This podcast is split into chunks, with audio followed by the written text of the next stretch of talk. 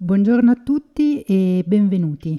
Prima di introdurre il nostro ospite di oggi vorrei ricordare la mia missione, portare al tavolo esperti, persone che mi ispirano o che condividono con me la passione per l'ottimizzazione della salute e il biohacking. Per chi non conosce ancora questo termine di biohacking, è sostanzialmente l'arte di sviluppare il nostro potenziale. Sentirsi un biohacker è prima di tutto un mindset, una mentalità, il desiderio di diventare la migliore versione di se stesso. Vi ricordo che tutte le informazioni contenute in questo podcast hanno carattere puramente divulgativo e orientativo e non sostituiscono una consulenza medica o terapeutica. Oggi parleremo di caffeina, la droga più diffusa al mondo, con il dottor Jack Allocca, ricercatore presso il Dipartimento di Farmacologia e terapeutica dell'Università di Melbourne, Australia. Ricercatore nei campi della farmacologia psicadelica, della scienza del sonno, dell'apprendimento automatico e della neuroscienza degli stati alterati di coscienza. È founder e CEO di Somnivore, è consulente e formatore di molteplici progetti di farmacologia psicadelica intrapresi in laboratori che utilizzano la tecnologia Somnivore negli Stati Uniti e in Europa. È un avventuriero che esplora i confini del mondo, del corpo e della mente al fine di migliorare il significato e l'impatto dell'esperienza umana. Ciao Jack e benvenuto. Eh, grazie, grazie. Eh, sei un personaggio atipico, uno scienziato, un, un, avventuriero, ma anche uno speaker di talento. Ti ho conosciuto quest'anno al Health Optimization Summit a Londra. Ho seguito il tuo speech intitolato L'uso di sostanze psichedeliche per una migliore salute e cognizione. Devo dire che è stato uno degli speech eh, che ho preferito e ho voluto assolutamente invitarti per questa chiacchierata qui nel mio podcast. Ci puoi raccontare la tua storia, qual è stato il tuo percorso e perché ti sei avvicinato alla farmacologia psicadelica, alle neuroscienze e all'intelligenza artificiale? Uh, ok, cercare di creare una sinossi de, degli ultimi 20 e passa anni di, di carriera non è, non è facilissimo. Eh, io ho lasciato l'Italia immediatamente dopo il mio percorso apprendimento del liceo. Ho due diplomi di maturità, uno dei, di quelli strani che hanno due diplomi. Eh, nel campo della tecnologia sono perito elettronico delle telecomunicazioni e informatico. Mm-hmm. E in quel momento mi sono reso conto all'inizio di come funzionassero le macchine, diciamo, in un certo modo a livello di ingegneria, a livello di tecnologia. E mi sono reso conto che ehm, era un campo molto utile per cercare di capire come funziona il mondo e a quel punto mi sono, mi sono intrapreso un percorso alternativo di apprendimento per avvicinarmi di più a come funzionassero i meccanismi organici e biologici, quindi mi sono spostato più verso la, chi- la chimica, la biologia, mi sono trasferito a Londra, ho iniziato la mia laurea di farmacologia al King's College London.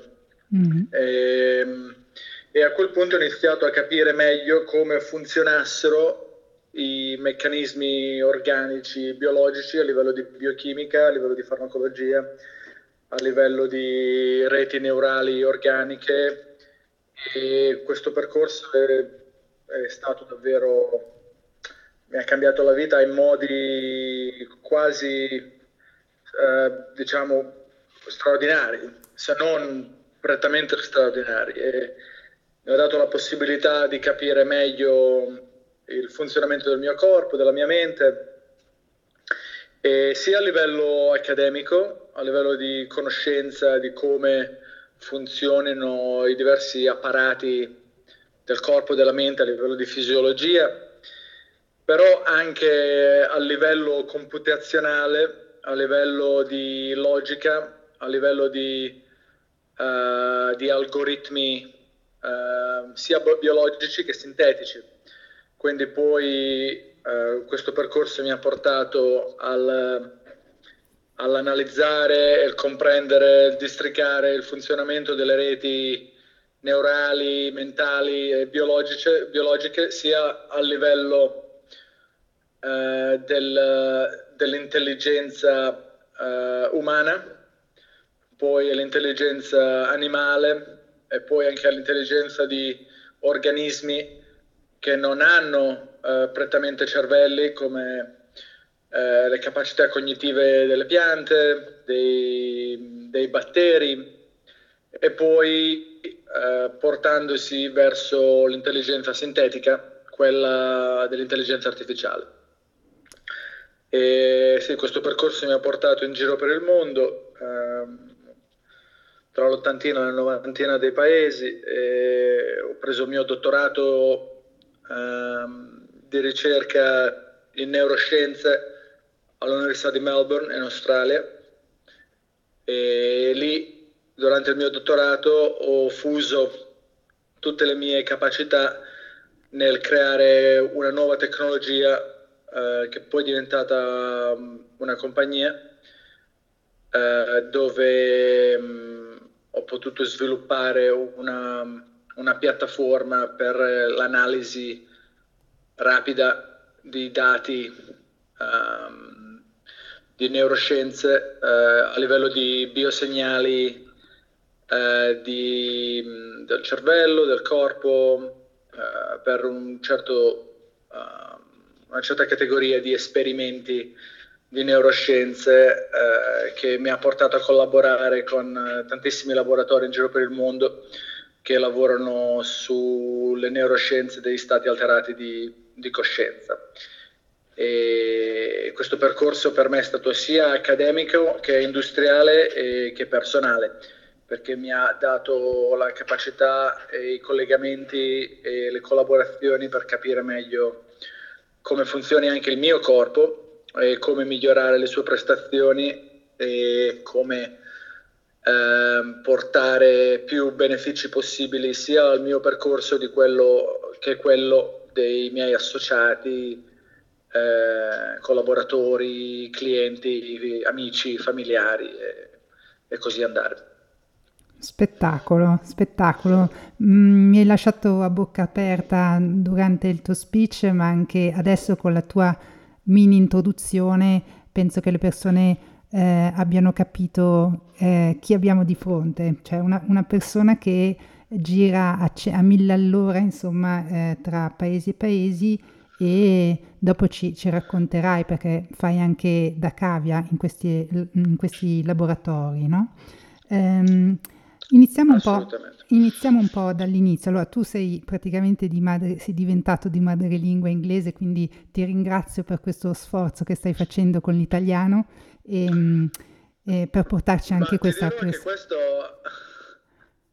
Questa è quasi una, una barzelletta nel mio, nella mia vita, perché sì, è vero che l'inglese è diventata la mia lingua principale, però io amo scherzare che l'italiano è comunque la mia lingua madre, assolutamente, mm-hmm. però l'inglese è diventato la mia lingua padre. Bella questa. Sì. Mm. Bene, allora partiamo dal, dall'inizio. Cosa si intende con farmacologia psicadelica?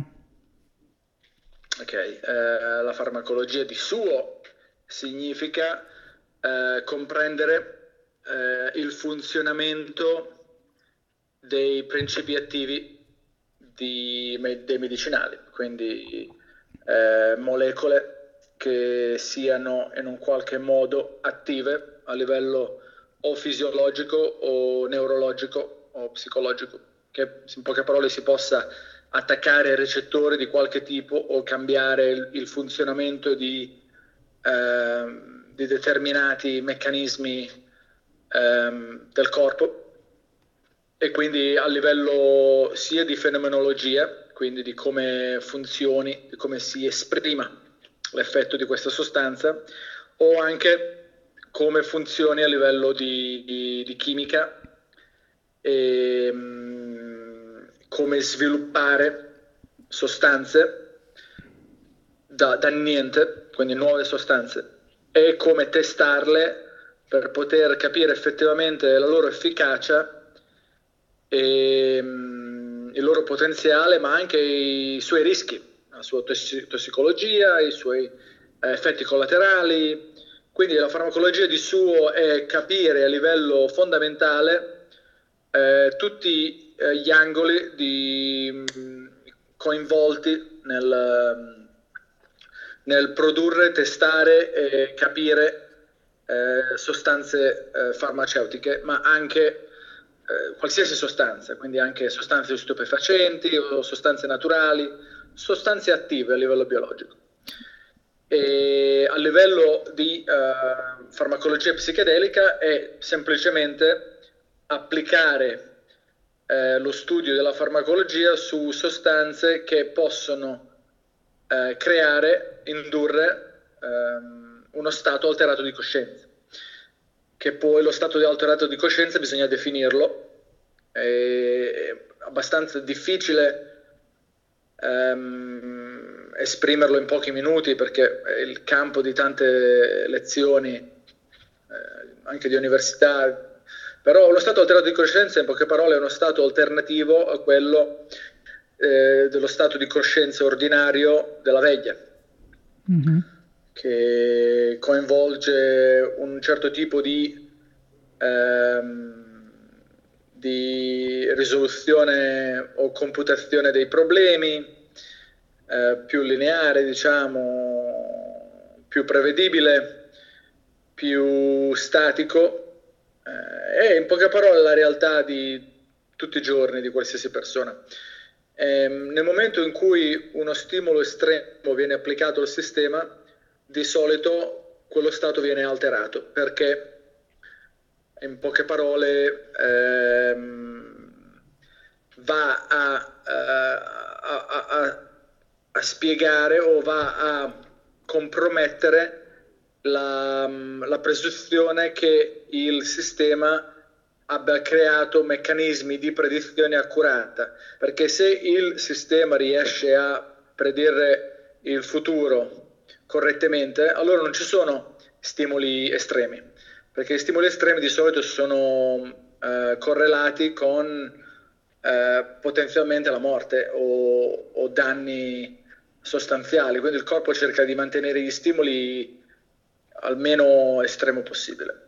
Mm-hmm. Nel momento in cui questi stimoli vengono portati all'estremo, allora c'è bisogno di uno stato alterato di coscienza, perché lo stato ordinario effettivamente è stato inadeguato al prevenire lo stimolo estremo, che può essere diciamo una slavina o, eh, o essere eh, rincorso da un giaguaro o qualcuno ti accoltella o sei a fuoco, cioè cose cose che tu dovresti evitare a tutti i costi, se non sei riuscito ad evitarle allora vuol dire che i tuoi meccanismi di predizione sono inadeguati, che significa che il tuo ego, la tua identità, che è un grappolo di meccanismi di predizione, era inadeguato. E allora c'è bisogno di uno stato alterato di coscienza per trovare alternative comportamentali allo status quo che effettivamente è stato inadeguato e per poter riscrivere i meccanismi di predizione eh, del corpo e della mente per portare a predizioni future diverse, quindi un cambio, eh, un cambio essenziale del, um, dei, de, del, credo di una persona, del, delle morali, delle etiche, de, del, in poche parole la comprensione del mondo in generale. E quindi la, la farmacologia psichedelica si va a incentrare in questo, nel capire come funzionano sostanze che possono portare all'induzione di uno stato alterato di coscienza. Mm, affascinante, grazie per questa introduzione. E, um, hai detto un po' eh, all'inizio che eh, hai creato una società, no?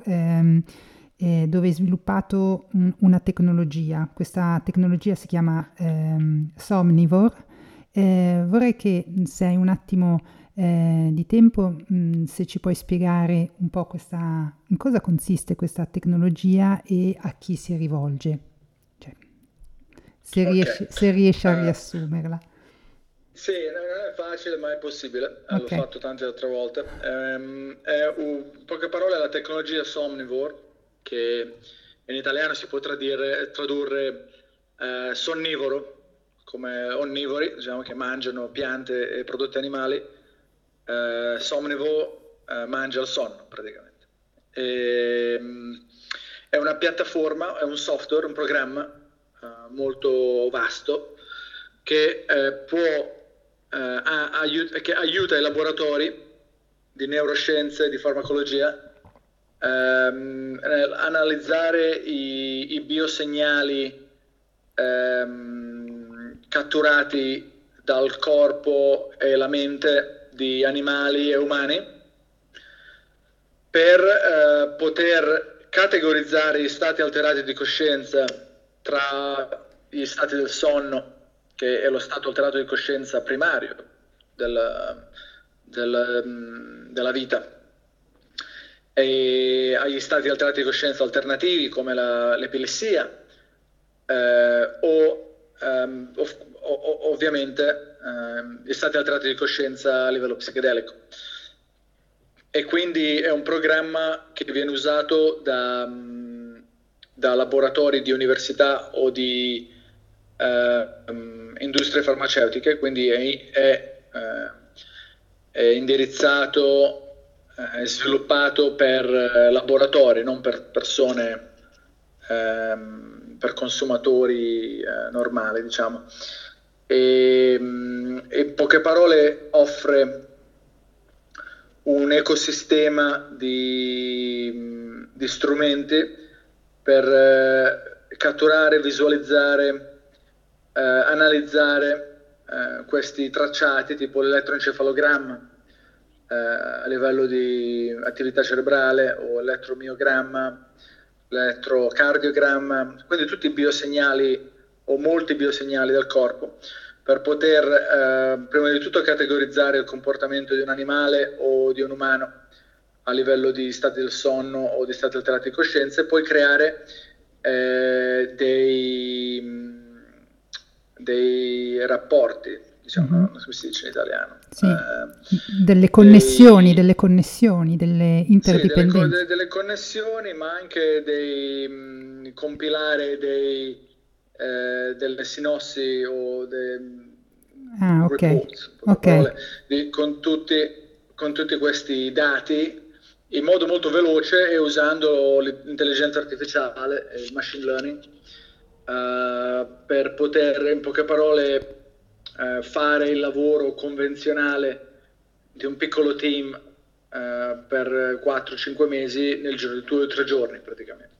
Fantastico. E quindi è un, è un progetto prettamente sviluppato per, per laboratori, per aiutarli a, a essere più eh, coinvolti con la biologia, con eh, l'interpretazione dei dati e il meno possibile ad andarsi a preoccupare di apprendere come programmare o come creare software per analizzare questi dati, perché questa non è effettivamente la capacità principale dei, dei, ricercatori di neuroscienze. Loro sono biologi, sanno forse un pochino di programmazione, ma non sono ingegneri. Quindi perdono molto tempo a fare cose che non dovrebbero fare e le fanno molto male di solito e molto lentamente. E, e molte volte vanno a ricreare eh, la ruota, come si dice, a reinventare la ruota mille volte, eh, a fare sempre le stesse cose. Eh, e non è, non è efficiente come, come mm-hmm. processo. Allora sono riuscito a creare un modo per dare la possibilità ai biologici di fare il loro lavoro senza dover per forza programmare o essere ingegneri, eh, velocizzando il loro lavoro e dandogli la possibilità di, di fare molto di più e molto più velocemente praticamente. Chiarissimo. E nel tuo lavoro ti capita spesso di fare appunto la cavia e hai sperimentato negli anni tantissime sostanze psichedeliche. Ci puoi rivelare quale sostanza ti ha portato più de- benefici a livello cognitivo? Eh, lì è molto difficile, ti dirò, mm. rispondere a questa domanda. È un po' come chiedere qual è la tua nazione preferita. Uh-huh. Dopo la cinquantesima o la sessantesima nazione eh, diventa un po' vaghe come... Mm. Diciamo che mi piacciono tutte, eh, hanno tutte applicazioni diverse e mm, diventa un po' un'arte e uno sport. Eh, arrivare al, mm, al, mm, al capire effettivamente il beneficio e il piacere di ogni sostanza in campi diversi, però ci sono alcune che sono più versatili di altre. La parola preferita è un po', come dire, un po' ambiziosa, diciamo, non ho sostanze preferite. Eh, ce ne sono alcune che sono dei punti di riferimento assolutamente, ovviamente l'LSD è molto rodata come sostanza a livello da milioni di persone per, per anni, è molto sicura, è molto potente, è molto versatile. Uh, quindi quello è sicuramente un punto di riferimento, la chetamina è assolutamente un punto di riferimento, uh, i funghi, quindi la psilocibina è un altro punto di riferimento, e um, la mescalina assolutamente nel, nel cactus, uh, peyote o San Pedro. E, però cioè, io ho provato più di un centinaio di sostanze in vita mia, sia a livello naturale che, che sintetico. Eh, la maggior parte di queste sostanze sono solo conosciute da, da neuroscienziati o chimici e alcune sono state solo date a, lav- a topi da laboratorio. Quindi eh, è un, non è facile rispondere a questa domanda, mm. però... Um, sì, tra i, i psichedelici dissociativi o i nootropici addirittura ci sono sostanze abbastanza uh, interessanti da, da, testare, però anche lì devo anche essere molto prudente a, anche a menzionare le sostanze del genere a un livello pubblico, perché molte di queste sostanze sono estremamente tecniche e se non vengono usate nel modo giusto possono avere danni irreparabili e mm, possono portare una persona molto più lontana di dove vogliono andare o regredire addirittura in alcune facoltà. Eh, però eh, sì, diciamo che i psichedelici usati nelle modalità giuste eh, assolutamente hanno un potere eh, estremo, però usate nelle modalità sbagliate possono essere traumatizzanti per vita o possono addirittura causare problemi psicologici eh, molto difficili da, da, da, da riparare. Diciamo. Da recuperare. E, e tu come cioè, è iniziata questa avventura nel, nel, nel così, metterti a disposizione come, come cavia? Perché immagino che persone come, come te non esistano mh, tante al mondo e anche questa, ehm, questa appunto specificità che tu hai di metterti a disposizione, chiamiamolo per la scienza o per eh, un tuo desiderio anche di ehm, trovare eh, dei limiti o delle, o delle soluzioni alla, alla scienza. Sì, è sempre stata una passione personale quella di mettermi in gioco, diciamo, eh, non solo a livello chimico, diciamo, ma anche a livello di esplorazioni mondiali o di diverse culture o di diverse tecnologie. Quindi non è una cosa prettamente biochimica, è un'applicazione di una tendenza o di una passione che è molto più variegata, diciamo. Mm-hmm. E, però, cioè, a livello di testare sostanze è stata un'evoluzione naturale delle mie operazioni, diciamo, perché ehm, io ho intrapreso l'inizio, inizio del, mie, dei miei studi in farmacologia, è proprio quello il campo. La farmacologia è creare e testare sostanze. Quindi ovviamente in, quando si va nel dettaglio del, del comprendere cosa fare con queste sostanze, ovviamente ti vengono mille domande e queste domande vengono soprattutto eh, elucidate da esperimenti. E gli esperimenti eh, il 90% dei, dei casi vengono fatti negli animali e allora vedi come gli animali si comportano quando esposti a tale tale sostanza. E io in esperimenti sugli animali ne ho fatti tantissimi. Ehm, e a un certo punto ti vengono domande gli animali ovviamente non possono parlare eh, in un modo molto molto com, come si dice in un modo molto chiaro puoi avere una conversazione con gli animali su es, su esperimenti che coinvolgono sostanze psichedeliche o anche psicoattive. Quindi poi ci sono gli esperimenti sugli umani, gli esperimenti sugli umani hanno determinate, eh, determinati design, determinate, eh, determinati sviluppi e eh, non sono facili da fare, sono molto costosi, sono molto lenti. E quindi in quel campo lì io mi sono offerto ehm, tutte le volte che aveva senso come cosa o quando la modalità di esperimento o la sostanza eh, era eh, abbastanza interessante.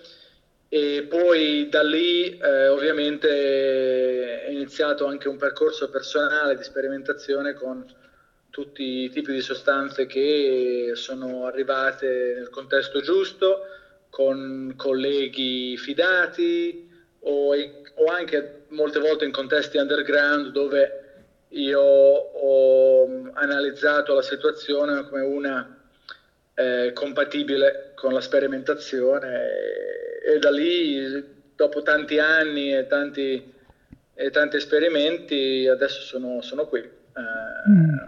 Che effettivamente ho creato per me stesso un, un tipo di pratica scientifica che è rara, sì, eh, effettivamente è molto rara, però mi ha dato tantissimo e, e il fatto che è collegata sia con le mie esplorazioni personali che accademiche o professionali ha, ha, ha molto significato, assolutamente. Benissimo. E il paradosso in tutto ciò, almeno dal mio punto di vista, è che dopo tutte queste esplorazioni di sostanze, insomma, psicoattive, eh, durante lo speech che hai fatto a Londra hai parlato della caffeina e uno dice perché uno come, come te parla, parla, di caffeina, no? E oggi appunto sei qui a, a parlarci di questo tema eh, perché eh, viene considerata la droga più diffusa al mondo. Eh, puoi iniziare a, a, darci delle basi? Cos'è la, la caffeina? La caffeina è un, um, è una sostanza uh, che è prodotta da una varietà di piante, uh, la più famosa ovviamente è la, la pianta del caffè, eh, però ovviamente eh, si trova anche nel tè, si trova nel, nel cacao, si trova in una, in, anche in alcuni fiori addirittura. E la caffeina è un, um, un punto di riferimento per molte piante per comunicare un messaggio con il resto del, dell'ecosistema. E, ehm, ed è eh, imparentata ad altre sostanze come la, la, teobromina, che è la sostanza principale del, del cacao, e, eh, che è quella che dà eh, l'effetto principale eh, quando si mangia il cioccolato. Eh, è una sostanza sia diuretica che stimolante e, mm, e ovviamente non, ha bisogno di poca introduzione, diciamo. Mm-hmm. Forse, forse, è la sostanza più famosa al mondo. Mm-hmm. Eh, il 90% degli adulti nel mondo appunto consuma ogni giorno una qualche forma di caffeina, il che la rende la droga psicoattiva più utilizzata sulla Terra. Quando e perché si è iniziato a consumare quotidianamente caffeina? Ah, ci sono dibattiti, eh, non è una risposta eh, completamente definita. Eh, molti storici sono andati in questo campo a cercare di capire effettivamente da dove è arrivata questa pratica del consumare la caffeina eh, all'inizio è stato osservato, ci sono dei miti, come ogni sostanza, ci sono miti che vanno al passato remoto a cercare di capire da dove è arrivata una sostanza. E, il mito spiega che in Etiopia un, un pastore ha osservato le sue capre mangiare determinati frutti e diventare estremamente iperattivi, isterici, diciamo, e energizzati. Allora il pastore è andato di suo a, a, a rosicchiare tale tale bacca e poi a creare preparazioni e da lì, diciamo, il mito dice che è, iniziata la consumazione della caffeina. Poi di diverse culture hanno usato la caffeina in modo diverso, eh, che poi è stato osservato dai colonizzatori e, e, a un certo punto la caffeina è stata introdotta eh, in Europa. E, mm, in quasi ogni nazione europea è iniziata ad arrivare la caffeina sia tramite il caffè e poi alternativamente con il tè eh, che si è andato a innestare più in paesi come il Regno Unito. E, mm, e in poche parole la caffeina ha portato un nuovo modo di essere tra gli umani, un nuovo modo di operare nel mondo. Perché prima gli umani erano strani, eh, gli umani erano molto correlati con il comportamento del sole. Il sole eh, sorge, il sole tramonta e questo è quello che dà l'energia agli umani, un po' come le piante. Quando non c'è il sole eh, non c'è molta energia negli umani, diventano, viene il sonno, diventano stanchi, si devono riposare. O anche d'inverno, non è facile operare quando non c'è mai il sole, la maggior parte delle persone lavorava tantissimo d'estate o in primavera o in autunno quando potevano e poi d'inverno andavano quasi in uh, letargo, mangiando quello che era stato accumulato prima, anche a livello di guerre d'inverno si cercava di combattere il meno possibile era un periodo, cioè un periodo in cui gli umani erano davvero correlati al comportamento solare eh, come quasi, come praticamente qualsiasi altra forma di vita. Questo non era molto efficiente quando si parla di industrializzazione. Quando si vanno a creare macchine e le macchine non gli interessa quando c'è il sole e quando non c'è il sole. Le macchine fanno quello che devono fare. E, e quindi le macchine hanno creato un, un impianto lavorativo che aveva bisogno di operatori diversi, di operatori che non erano obbligati a seguire il comportamento solare. E quindi una sostanza come la caffeina era perfetta per energizzare i lavoratori in qualsiasi situazione. Poi anche lì c'è da dire che l'industrializzazione ha portato lavori uh, nuovi nella società, lavori che non erano convenzionali all'epoca, che non erano lavori umani, diciamo come quelli dell'approvvigionamento de, de, de, del, del, del, del cibo nel, nella foresta o cacciare o correre o nuotare o arrampicarsi, tutte queste cose che sono prettamente umane, adesso bisogna fare cose tipo spingere una leva, spingere un pulsante, eh, scaricare cose, caricare cose, cioè, eh, operare meccanismi, tutte cose che hanno bisogno di una cognizione diversa, di una cognizione che gli umani originali n- non avevano, non, erano abituati, non erano, eh, e potevano solo farlo dopo aver mangiato bene, dopo aver operato, dopo aver preso sole, essere, se no non riuscivano a operare in modo intelligente, erano stanchi o erano disadattati. Invece la caffeina crea un, una, una, una finestra temporale in cui la persona può effettivamente operare quasi al massimo, quasi al massimo, in condizioni pessime.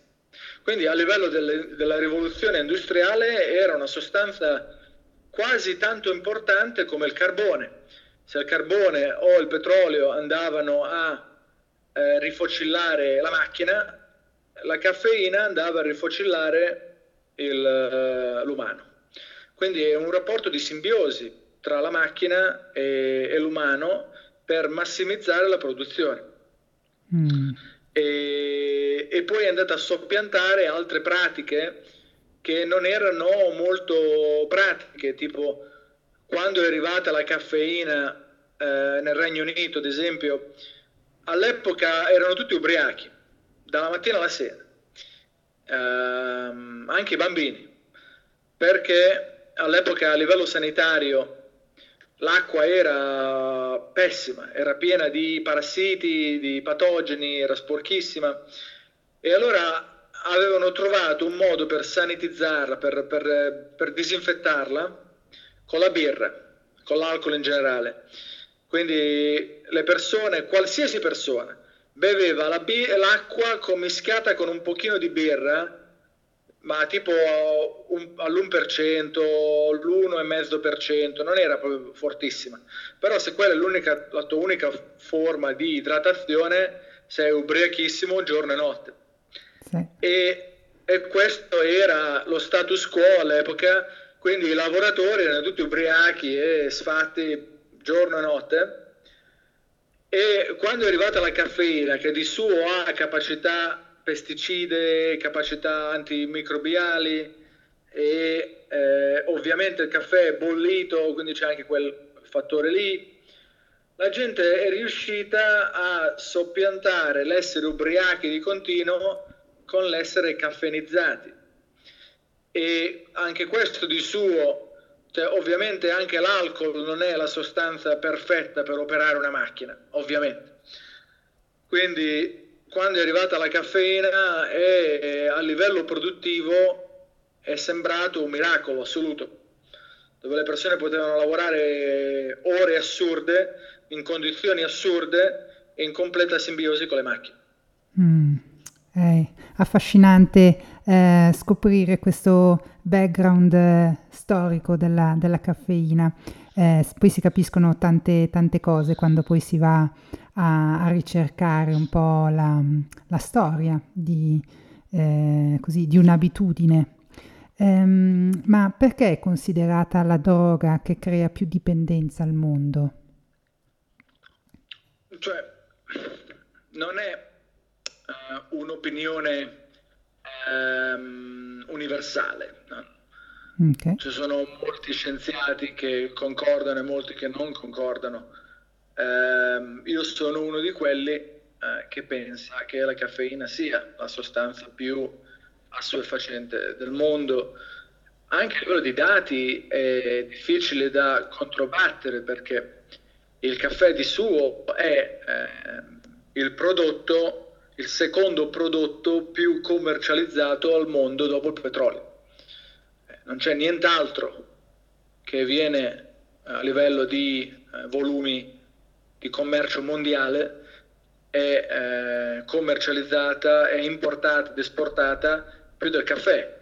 Non è il cemento, non è il rame, non è l'uranio, cioè non so neanche cos'è che effettivamente è. Il caffè dopo, dopo il petrolio è assurdo, cioè ti fa capire che il petrolio ovviamente è, un, è una valuta che può essere convertita in quasi qualsiasi altra cosa, ha molto senso che sia la prima, la prima cosa al mondo a livello di volumi di commercio, ma il caffè, cioè, il caffè non è che puoi farci praticamente niente a parte il caffè, cioè non è che poi ci sono prodotti industriali prodotti dal caffè, non ci sono tessuti prodotti dal caffè, non, non ci sono eh, biocarburanti prodotti dal caffè. Non c'è neanche alcuna caloria nel caffè, quindi non è cibo. Cioè, quindi com'è possibile mm. avere il caffè come sostanza, come seconda, come seconda cosa in generale più commercializzata al mondo? Cioè, è assurdo come cosa. Eh. Col caffè ci puoi solo fare il caffè. cioè, ti fa capire che effettivamente è scioccante come cosa. Eh, miliardi e miliardi di dollari a livello mondiale solo per una bevanda, cioè è incredibile. e poi ti fa capire che questo viene anche esteso in qualsiasi altro, in qualsiasi altro settore. Um, il caffè, ok, è la seconda cosa più commercializzata al mondo, ma poi ti fa capire che la Coca-Cola è la, sosta- è la bevanda più popolare al mondo. Quindi anche lì e, di suo la Coca-Cola per molti anni era il marchio più di valore al mondo. Prima di essere stato soppiantato dalla Apple o Amazon qualche anno dopo, ma fino a una decina di anni fa la Coca-Cola era il brand più, più di valore al mondo, con l'Exxon di suo che uh, commercializzare il petrolio, quindi sono ancora lì. Cioè, quindi anche lì la Coca-Cola non è il caffè, la Coca-Cola però ha la caffeina e per qualche motivo a caso è la bevanda più popolare al mondo, cioè, ti fa effettivamente chiedere delle domande. Beh. E poi ovviamente la Red Bull di suo è diventata un'alternativa che è scoppiata dal niente e anche lì ovviamente la Red Bull è basata molto sulla caffeina. Poi in America ci sono altre bevande come Mountain Dew o Dr. Pepper o, o tante altre bevande che hanno di suo uh, la caffeina. E poi ovviamente il cioccolato non ha bisogno di introduzioni, eh, eh, potrebbe essere il dolciume più popolare al mondo, eh, il caffè, la cioccolata ha caffeina e teobromina.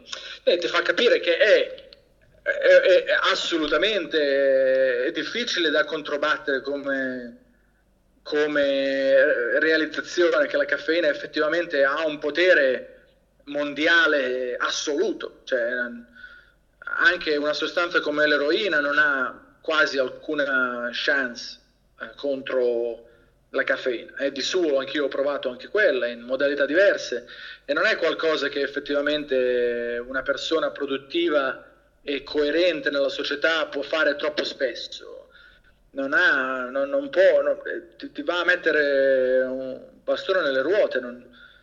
Invece la caffeina no, la caffeina è sempre lì, è, è ovunque. È, e nel momento in cui qualcuno smette di consumarla, di solito il mondo gli cade addosso, non riesce più a fare quello che deve fare, diventa molto annoiata, non riesce a, ad operare bene, sempre stanca, non ha voglia di lavorare e ti fa capire che è, effettivamente molto più difficile discontinuare o smettere di consumare la caffeina che anche una sostanza come l'eroina. Mm.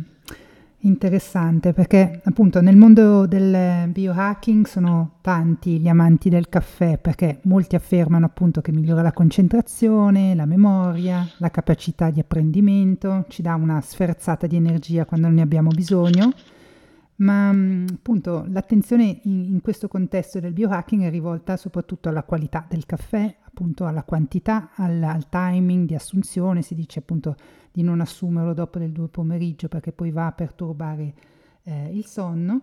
In realtà chi come te eh, ha studiato più a fondo gli effetti collaterali della caffeina suggerisce di eliminare completamente il caffè o di assumerlo solo santuariamente. Puoi spiegarci perché dovremmo evitare l'uso quotidiano di caffeina, se vogliamo sentirci energici e vivere in salute, quali sono gli effetti negativi della caffeina e i meccanismi che va ad innescare nel nostro corpo?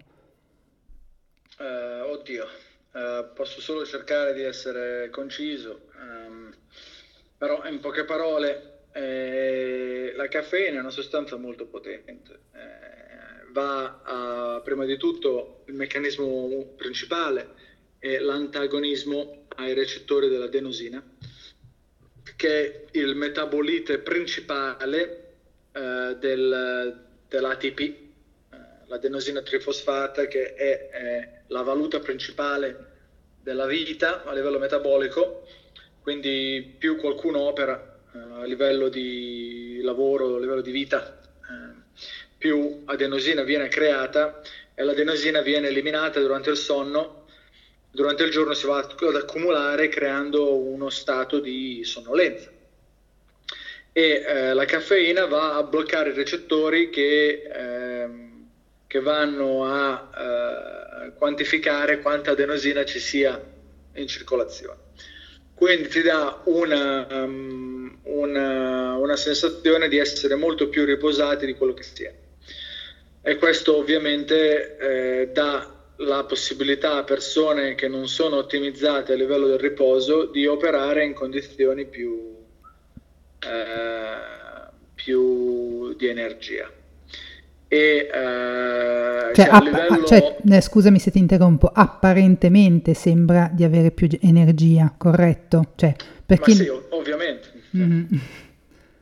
È come eh, eh, cioè l'adenosina è lì per motivi, l'adenosina lì è, un, è una sostanza secondaria della, del metabolismo del carburante principale del corpo, quindi dà un segnale al corpo che è il momento di riposarsi.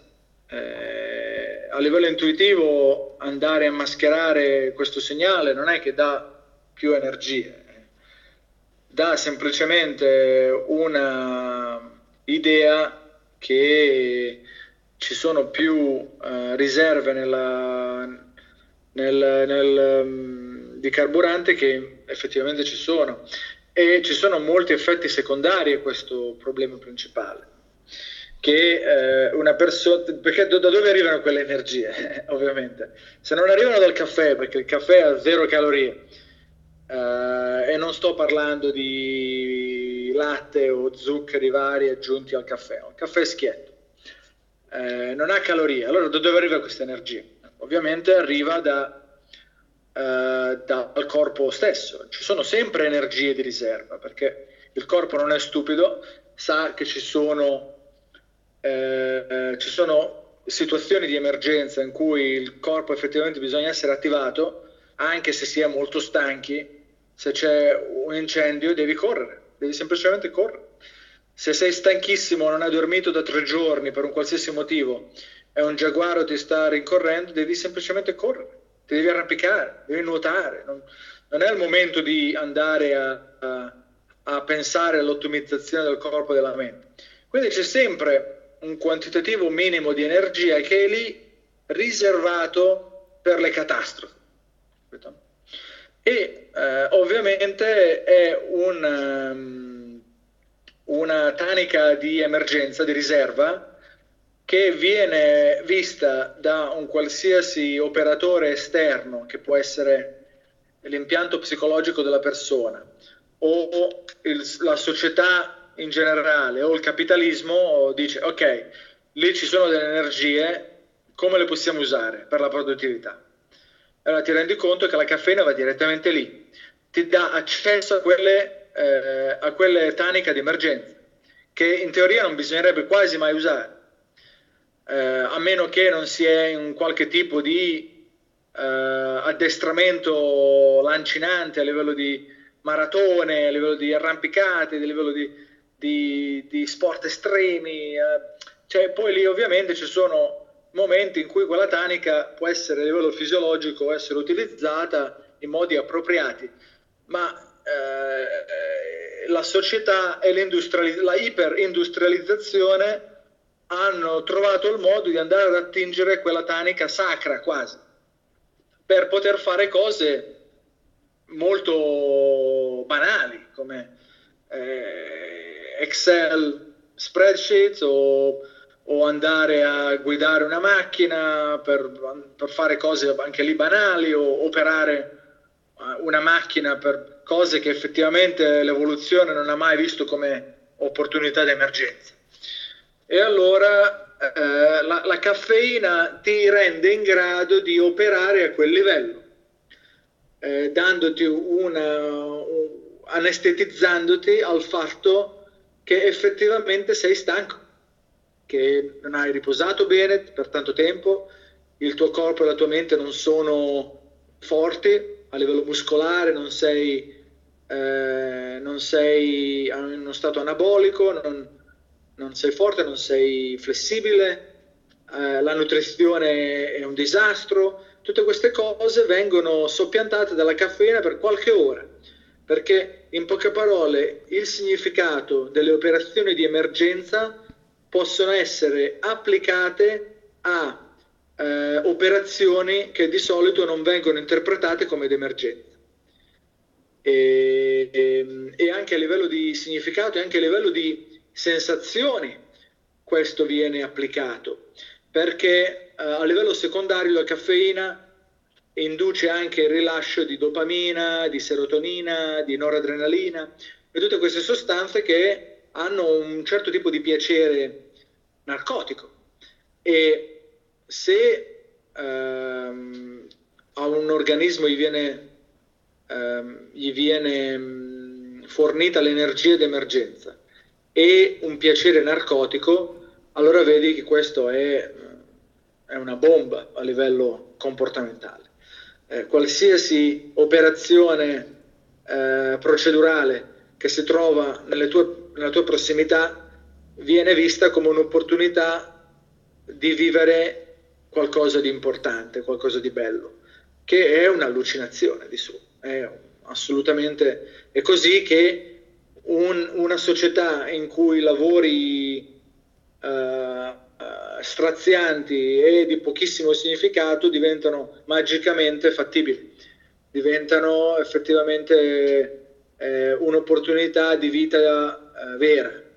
E per quello che ci sono mac- macchine di caffè in ogni ufficio, in ogni, sono ovunque, perché è un modo per risolvere un problema di ingegneria sociale in cui senza caffeina effettivamente quasi troppe persone si rivolterebbero o non lavorerebbero o non sarebbero funzionali.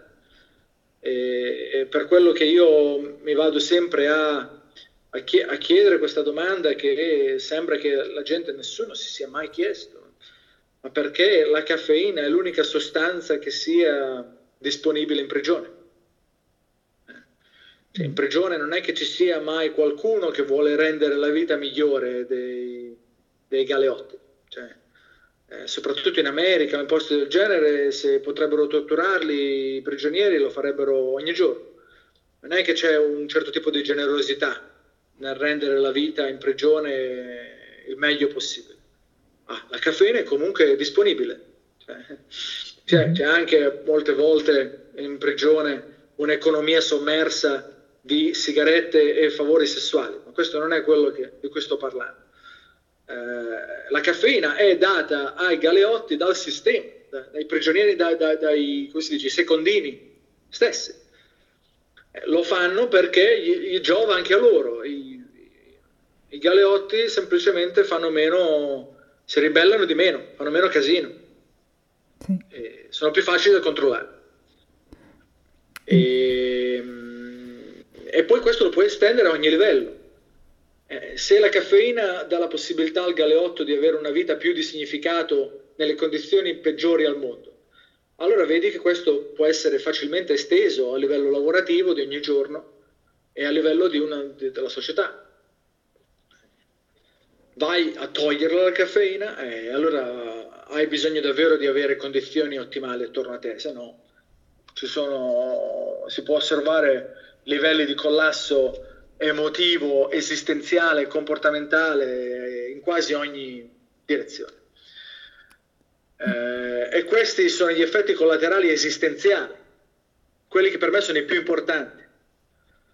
Eh, a livello fisiologico ci sono altri effetti collaterali molto pronunciati, come effettivamente eh, la caffeina va ad, ad esaurire le riserve a livello eh, a livello di, di, adrenalina, a livello di, di ghiandole adrenali, eh, produce questo, questa falsa energia, come ho già spiegato, questa falsa attenzione. E il cervello di suo va a eh, contrarre ehm, la, la, la disponibilità di sangue a livello di circolazione di un terzo o a volte del, del 40%. Cioè, la caffeina è un vasocostrittore, eh, manda un segnale ai, a, alle vene, eh, alle arterie, ai capillari di, di, semplicemente rendersi più contratti, costringersi. Quindi il cervello riceve un terzo in meno del sangue, cioè non bisogna avere un dottorato in fisiologia per capire che effettivamente io non posso pensare a un organo che riceva un terzo in meno di sangue e funzioni meglio. Io non so come il cervello possa essere un'eccezione. Um, poi, cioè, ovviamente, molte persone sanno che il caffè di su è molto tossico a livello di, di stomaco, di intestino, non è fatto per stare lì. È prodotto da semi bruciati. Cioè, non credo che ci siano molte cose molto digeribili a quel livello. Eh, quindi ovviamente lo stomaco e l'intestino non gli piace avere caffè lì, fa molto male a livello digerente. Eh, e, e no, non sto parlando a livello di, di determinate eh, terapie, tipo ci sono clisteri di caffè che in alcune condizioni hanno portato benefici, ma non li fai tutti i giorni i clisteri di caffè, ogni tanto in determinate condizioni. E ovviamente è terribile per il sonno, è tossico per il sonno. Uh, e non solo dopo le due del pomeriggio, cioè, sono, uno studio è stato fatto in cui è stato dato il caffè alla gente alle 7 di mattina e alle 11 di sera era ancora lì nel sistema e le onde cerebrali erano diverse a livello significativo. Alle 11 di sera, dopo un caffè alle 7 di mattina. Chi è che si beve il caffè alle 7 di mattina? Alcune persone, però cioè, molta gente lo beve alle 8, alle 9, alle 10, alle 11. Poi ovviamente se gli viene data una regola di non, di non berlo dopo le 2 del pomeriggio, molte persone lo berrebbero all'1.59. cioè, eh, quindi ti fa capire che se alle 11 di sera, dopo le 7 di mattina, c'è ancora caffeina nel sistema, quando te lo sei bevuto alle 10, alle 11, ah, e poi in quel, sistema, in quel, in quel esperimento lì è stato solo dato un caffè standard a qualcuno, a, a, a, ai soggetti in laboratorio. La gente se ne beva due, tre di caffè, o, molte persone se lo bevono dopo cena, cioè, cose assurde. E quindi per, per davvero avere la caffeina rimossa dal sistema hai bisogno di due o tre giorni almeno. Due o tre giorni almeno per averlo. Quindi vuol dire che se lo bevi ogni giorno, tutti i giorni vai a letto con la caffeina nel sistema. Cioè, a livello di sonno è, è, è un sacrilegio praticamente. Per alcune persone il caffè può avere problemi di tachicardia, problemi al cuore, eh, per molte persone è causa quasi principale, c'è molta correlazione con ansia cronica, con problemi anche di, di depressione o a livello di bipolare. Eh, la caffeina di suo molte volte va a destabilizzare l'impianto emotivo di una persona. Il caffè di suo è pieno di sostanze tossiche alternative alla caffeina, come l'acrilamide, adesso non so se è corretto in italiano, l'acrylamide, o il, l'acido caffeico ehm, o ci sono tantissime altre sostanze prodotte dal processo di, ehm, di preparazione dei, dei, semi del caffè che sono tutte car- carcino- carcinogene come sostanze. Poi la, caffè, la caffeina di suo va a compromettere il funzionamento dei fibroblasti che producono collagene, quindi la pelle va a invecchiarsi più velocemente. Eh, e poi, come abbiamo discusso già, è estremamente assuefacente, quindi a livello psicologico è un problema. Eh, quindi questo ti fa capire che cioè, caff- il caffè e la caffeina è vista come una delle cose più tradizionali e benigne, ma effettivamente non lo è, cioè molto più è una sostanza estremamente potente, eh, bisogna effettivamente controllarla. Nessuno si è mai chiesto perché la pianta di suo produce la caffeina. Questa è una, una conversazione separata di suo. Eh. Mm-hmm. Però cioè, ti fa capire c'è tanto, c'è tanto più della caffeina che la gente pensa. Interessante. Insieme appunto al caffè, il tè, il cacao, il mate, il guaranà e le noci di cola contengono tutte caffeine, cioè queste, queste che ho elencato. No? Il dottor Daniel Amen, che probabilmente tu conosci, uno specialista di disturbi del cervello, consiglia anche lui di eliminare il caffè per gli stessi motivi che ci hai spiegato tu. Lui però è meno rigido sul tè verde perché contiene la metà di caffeina rispetto al caffè e contiene anche la teanina che aiuta a rilassarci e a concentrarci. Cosa ne pensi del tè verde e delle altre sostanze che ho citato che contengono caffeina? Sono da evitare tutte o ce ne sono alcune meno dannose di altre? Assolutamente ce ne sono alcune meno dannose di altre. Sì, tutte queste altre sorgenti di caffeina hanno i loro problemi. Eh, a livello ideologico, eh, tutti i problemi che io ho spiegato all'inizio, inizio, inizio, a livello comportamentale, a livello, eh, a livello di eh, conoscenza di se stessi, a livello di operazione, a livello di essere controllati a livello sociale, eh, a livello di essere compromessi, a livello di poter capire effettivamente quali sono le passioni della vita o, o essere oppressi o non essere ottimizzati da un giorno all'altro, la caffeina è la caffeina. Non, non, non, non c'è alcuna differenza tra la caffeina il caffè e quella del tè verde. Eh, anche lì il tè verde ti va a normalizzare quando non sei normalizzato.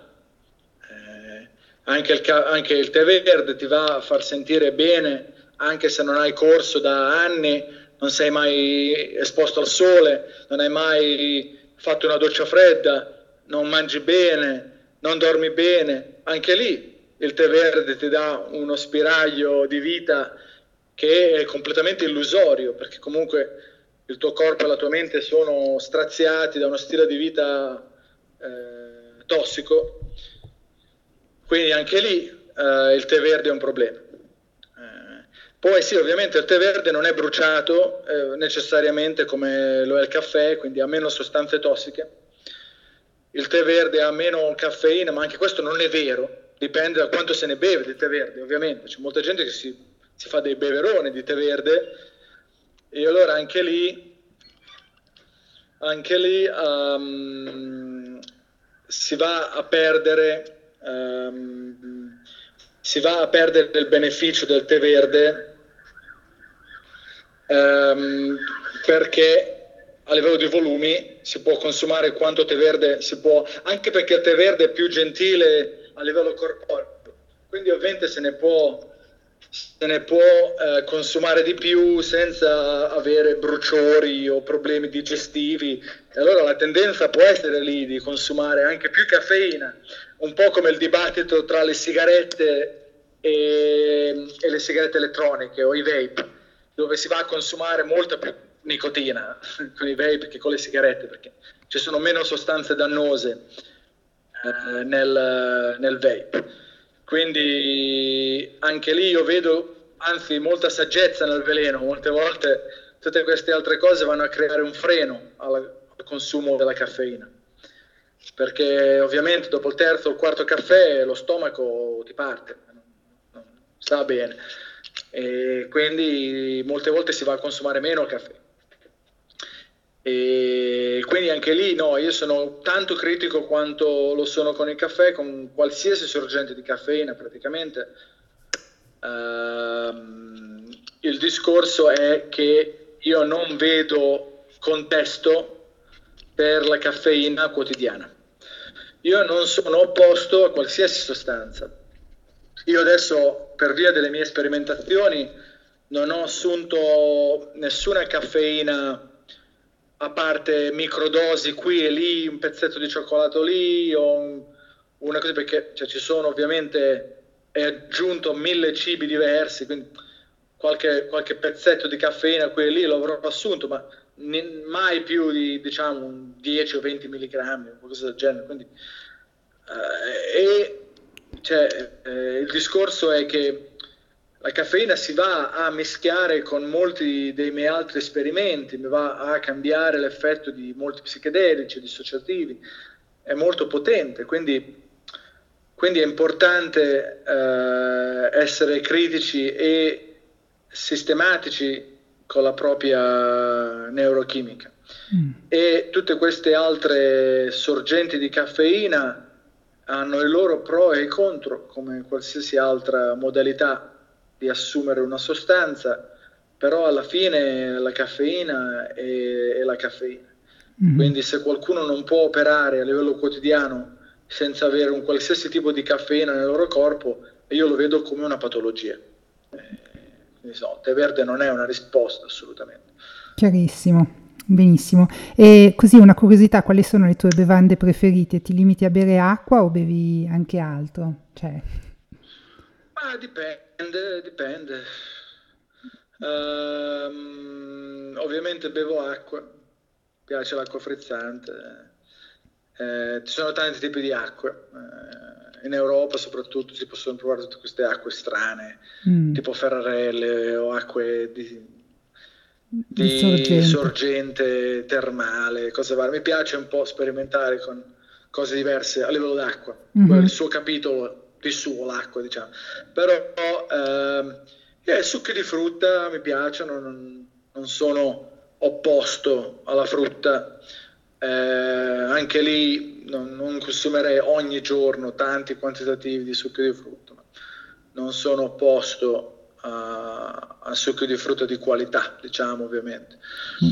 E se no non consumo quasi mai alcol, uh, raramente, una decina di volte all'anno, quando proprio è l'occasione giusta. Ma mm. l'alcol quando si ha, quando, quando, dopo aver appreso l'uso di tantissime altre sostanze, l'alcol diventa molto noioso, diciamo, molto problematico. Quindi non consumo quasi mai alcol eh, a livello di bevanda, really, sì, mi piacciono tipo forse brodi addirittura, di ossa. La mia mm-hmm. dieta è 70-80% carnivora, quindi mi piacciono brodi di, di organi, diciamo, brodi di qualità, mm-hmm. di, di midollo, queste cose qui. Eh, altrimenti non sono molto attaccato, diciamo, il mio quotidiano non è molto ricollegato alle bevande. Cioè, eh, gli umani in generale, nella natura, non è che bevono in continuazione. Cioè, c'è una sorgente d'acqua, quando si trova bene, quando non si trova non era lì, ma anche lì l'attaccamento a una bevanda di solito è collegato al consumo di una sostanza. Eh, è per quello che vengono consumate cose come il caffè o la birra o il, il vino, perché c'è caffeina, c'è alcol. Anche nelle tisane ci sono microsostanze o, o che sono prodotti o sono presenti in queste foglie, in questi fiori e, e danno un effetto psicoattivo anche loro. Eh. Mm-hmm e quindi io sono molto critico e molto, molto sistematico nel mio consumo di sostanze, quindi non c'è nulla che io consumo ogni giorno a livello di bevande. Sì. Bevo quando devo bere. E chi, sì. e chi, opta invece per il caffè decaffeinato in realtà anche qui fa un grande errore perché c'è comunque una parte di caffeina e comunque un chicco bruciato, come hai detto tu, e quindi non può essere neanche questa una, una soluzione alternativa, corretto? secondo me il caffè decaffeinato è la barzelletta più grande del mondo. Cioè, è come fumare le sigarette senza nicotina, cioè, devi essere proprio squilibrato per, per, fare qualcosa del genere. Cioè, il caffè decaffeinato è praticamente una zuppa di semi bruciati. C'è, c'è, anche un minimo minimo di caffeina, cioè, non, non credo sia prettamente psicoattiva, ma c'è un pochino ino di caffeina pure. Mm. E, ma a parte quello è una delle cose più tossiche a livello digeri- digestivo, a livello di... Mm. Ci sono tutte queste altre sostanze bruciate lì e, e, anche il processo di decaffeinizzazione alle volte lascia di suo tracce chimiche di altre cose. Mm. Cioè, no, eh, il, il, decaffeinato è, è la parodia assoluta. Cioè, mm.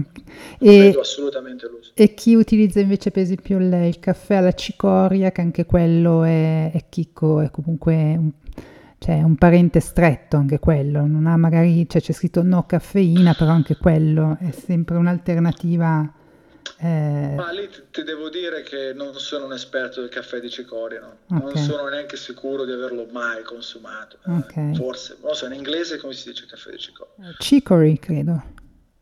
Chicory. No, No. Allora non credo di averlo mai consumato. Mm. Non so effettivamente che sostanze attive ci siano nel caffè di cicoria. Ah, comunque un brodo, un brodo scuro tanto quanto il decaffeinato, cioè sì, è comunque sempre, sempre bruciato, tostato, insomma, quindi alla fine.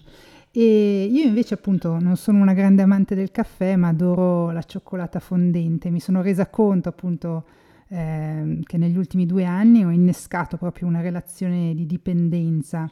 Eh, quando appunto mh, adesso può capitare con questa, questa sostanza che è la caffeina, però quando si, ci si accorge che mh, abbiamo, un, così, abbiamo creato una dipendenza. Qual è il modo migliore per disintossicarci ed eliminare una dipendenza? Hai qualche strategia da consigliarci o dipende da caso a caso? Eh, non è facile. Uh, sì, ovviamente la cioccolata fondente è un'altra, è, è, parente, è un parente stretto del caffè. Eh, il cacao è un parente stretto del caffè cioè sia la caffeina che la teobromina. E anch'io quando ho smesso di bere il caffè quasi tre anni fa ho iniziato a mangiare quantitativi industriali di cioccolata fondente e io ho sempre odiato il sapore della, della cioccolata fondente, anche da bambino è una cosa per me assolutamente tossica.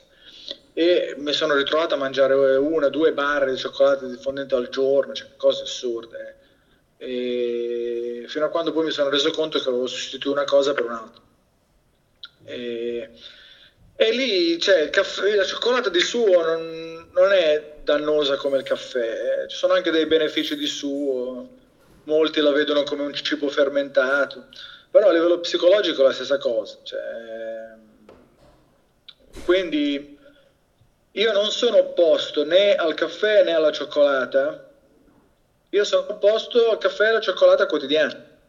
Eh, bisogna creare dei riti precisi per consumarla, come poi è, è consumata a livello tradizionale da tribù varie e loro di solito hanno un rito attorno a queste cose, non è che vengono consumate così a caso.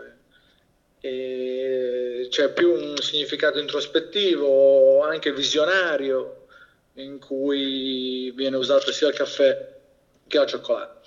E quindi è importante avere questo tipo di di collegamento con, ehm, con la sostanza, quindi è importante creare riti attorno a queste cose eh, per migliorare l'introspezione o qualsiasi altra cosa.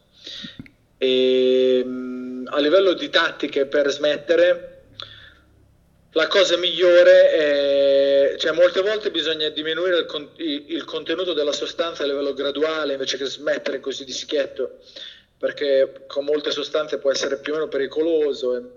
E, e con la caffeina sì, potrebbe, cioè, vengono dei dolori di testa assurdi, anche lì perché i vasi sanguigni si vanno a espandere così tanto dopo essere, costre- dopo essere eh, rimpiccioliti per così tanto tempo.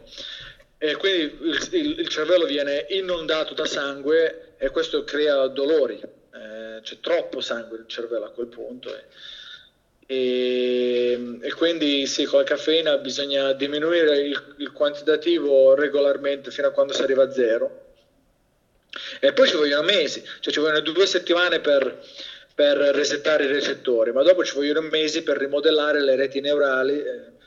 Nel mio caso, dopo tre mesi, sì, ero iniziato a essere un pochino più stabile, ma dopo sei o nove mesi ho iniziato a ritrovare il piacere di vita senza caffè, cioè una cosa lunga. Mm-hmm. Uh, viene una specie di apatia, di svogliatezza, quasi depressione, eh, non statica, ci sono su e giù, diciamo, però c'è questo tono di apatia che non se ne mm-hmm. va per mesi. E quindi il modo migliore per, per controbilanciarlo è diventare un pochino più, eh, come dire, umani, originari, nuotare in acqua fredda, docce fredde, tantissima esposizione solare, mangiare in un certo modo eh, prodotti eh, animali, eh, ovviamente esercizio fisico, eh, cioè in poche parole per poter essere disintossicati alla caffeina devi avere una bella vita, se non hai una bella vita, poi hai bisogno di caffeina per essere funzionali. Eh. La cosa deprimente è quella, non è che puoi semplicemente fare cose, eh, come dire, eh, procedurali, come mangiare tot in tot, no, bisogna avere un'azione totale a livello olistico, eh, sia a livello di corpo, ma anche a livello di, di, di, di credo, a livello di di, di relazioni, a livello di, di, lavoro, a livello di... Um, eh, sì, a livello di, eh, come si dice, rewilding in, uh, in inglese, a livello di eh, riportare più un comportamento selvaggio a livello del corpo dopo decenni di, di, di cattività, diciamo. Sì. Eh, quindi sì, il modo migliore per eh, disintossicarsi dalla caffeina è essere più in forma. Eh, lì ci sono migliaia di risposte diverse, non è facile. Mm. No, fantastico, mi è, appunto, mi è piaciuto questo tuo, eh, questo tuo sguardo su questa sostanza. Ehm, io appunto ti, ti faccio una, una, rivelazione, insomma, quando ho sentito il tuo speech a Londra circa due mesi fa, eh, quando sono tornata, io e la mia compagna abbiamo eliminato tutta la caffeina, quindi sono due mesi che eh, abbiamo tolto soprattutto il cioccolato fondente che mh, mm, anche noi mangiamo una tavoletta, quindi sugli 80 grammi al giorno. E posso solo ringraziarti perché abbiamo ottenuto dei risultati sorprendenti a livello di equilibrio mh, mm, ormonale. Noi siamo over 45, io ho 48 anni e mia compagna ne ha 54 e quindi eh, sai a quest'età eh, gli ormoni diciamo che si sentono. E mai avrei pensato veramente che il cioccolato fondente, quindi il over mh, mm, eh, 85 andasse a perturbare questo equilibrio, cioè noi sapevamo che c'era un qualche cosa che perturbava ma non avevo mai, cap- cioè, mh, mm, mai pensato che potesse essere quello, perché comunque abbiamo uno stile di vita eh, di un certo tipo, ci esponiamo, facciamo grounding, facciamo tutte queste, tutte queste belle abitudini, ma c'era ancora un qualche cosa che andava a interferire e che non era chiaro. Quindi ah, mh, mm, in due mesi posso dire che ci sono stati evidenti segnali di ehm, miglioramento ormonale e anche di livello di HRV, cioè l'HRV è salito, quindi a parte appunto il, il sonno che chiaramente ehm, noi lo misuravamo, però eh, visto che dormivamo comunque avevamo un livello di, di sonno buono, diciamo, ehm, sai ci sono questi micro eh, risvegli che ogni tanto anche per esempio l'anello aura ti fa vedere, ma se già hai ottimizzato il sonno, non è che ti, ti, dice hai un sonno pessimo, però ecco, anche a quel livello, diciamo, eh, sottile è andato a migliorare. Quindi ehm, grandi, grande, grande cosa in solo due mesi. Il caffè non era un, un grosso problema perché non, non, ne bevavamo, sì, bevevamo il decaffeinato, ma non, non tantissimo, ecco. E come abbiamo fatto noi abbiamo optato per l'eliminazione drastica dal giorno 1, cioè dal giorno 1 al giorno 2 mh, completo el- eliminazione, però c'era mh, una, una, grossa motivazione, diciamo che da una parte, da, nel nostro caso c'era il gusto per la sperimentazione, la sfida un po' di, di eliminare una dipendenza e eh, anche la curiosità di capire se effettivamente la caffeina aveva un impatto significativo sul nostro benessere psicofisico, no? E quindi ecco è stato un po' vista come, come sfida e è stata incredibile. Quindi ti ringrazio per così avermi aperto anche gli occhi su, su, questa sostanza che, come dici tu, ti sembra innocua, no? Dici, vabbè, mm, cosa vuoi che sia, poi anche lì il cioccolato fondente fa bene, ci sono tante cose positive legate al, al cioccolato fondente, ehm, però ecco, invece, invece no, cioè bisogna sempre eh, capire e poi quando diventa una dipendenza lì dovrebbe suonare il campanello d'allarme, no? quando uno diventa dipendente da qualche cosa dici ma come mai, perché? E quindi ti ringrazio. Magari eh, l'ultima, co- l'ultima cosa prima di chiudere questa intervista vorrei chiederti se hai una particolare routine che ti ha cambiato la vita. Immagino tantissime che è difficile per te. Eh, sì, sì, ce ne sono tante, ce ne sono tante, però una, Una che mh, negli ultimi due anni effettivamente mh, sta avendo risultati estremi è la, la deprivazione da internet. Ok. Quindi, quindi passare anche a livello, usare l'internet come la dieta. Quindi io lo, lo chiamo data diets, la dieta di dati, dove anche a livello di intermittent fasting, di, di, fast, di, di digiuno intermittente, eh, passare, avere finestre temporali in cui si ha accesso a internet. E in alcuni dei miei esperimenti io non potevo avere accesso a internet fino a tipo alle 4 alle 5 del pomeriggio, quindi mi svegliavo senza internet, avevo mezza giornata davanti a me senza internet. Ha effettivamente risultati straordinari, quasi esoterici, diciamo. Eh. Wow. È qualcosa che posso incoraggiare. Sì. Grazie. Io ti ringrazio Jack per questa mh, illuminante chiacchierata, se avrai voglia magari in futuro perché chi poi andrà a vedere sul tuo profilo Instagram ehm, sei una persona veramente che viaggia tantissimo eh, a me piacerebbe magari in futuro, tra non so, sei mesi, un anno, affrontare con te altri argomenti. Lascio tutti i tuoi contatti nelle show notes eh, di questo podcast e segnalo per chi parla l'inglese un libro della rinomata giornalista Jenny Valentish intitolato Everything Harder Than Everyone Else, un libro in cui la giornalista si interroga sui motivi che spingono le persone a dei comportamenti estremi e si immerge nelle vite di alcune persone, di cui una è proprio il nostro ospite di oggi, il dottor Jack Alloca. Grazie mille Jack. Grazie Vanessa, piacere mio e mille grazie anche per avermi dato l'opportunità di, di usare di meno la mia lingua padre e un pochino di più la mia lingua madre.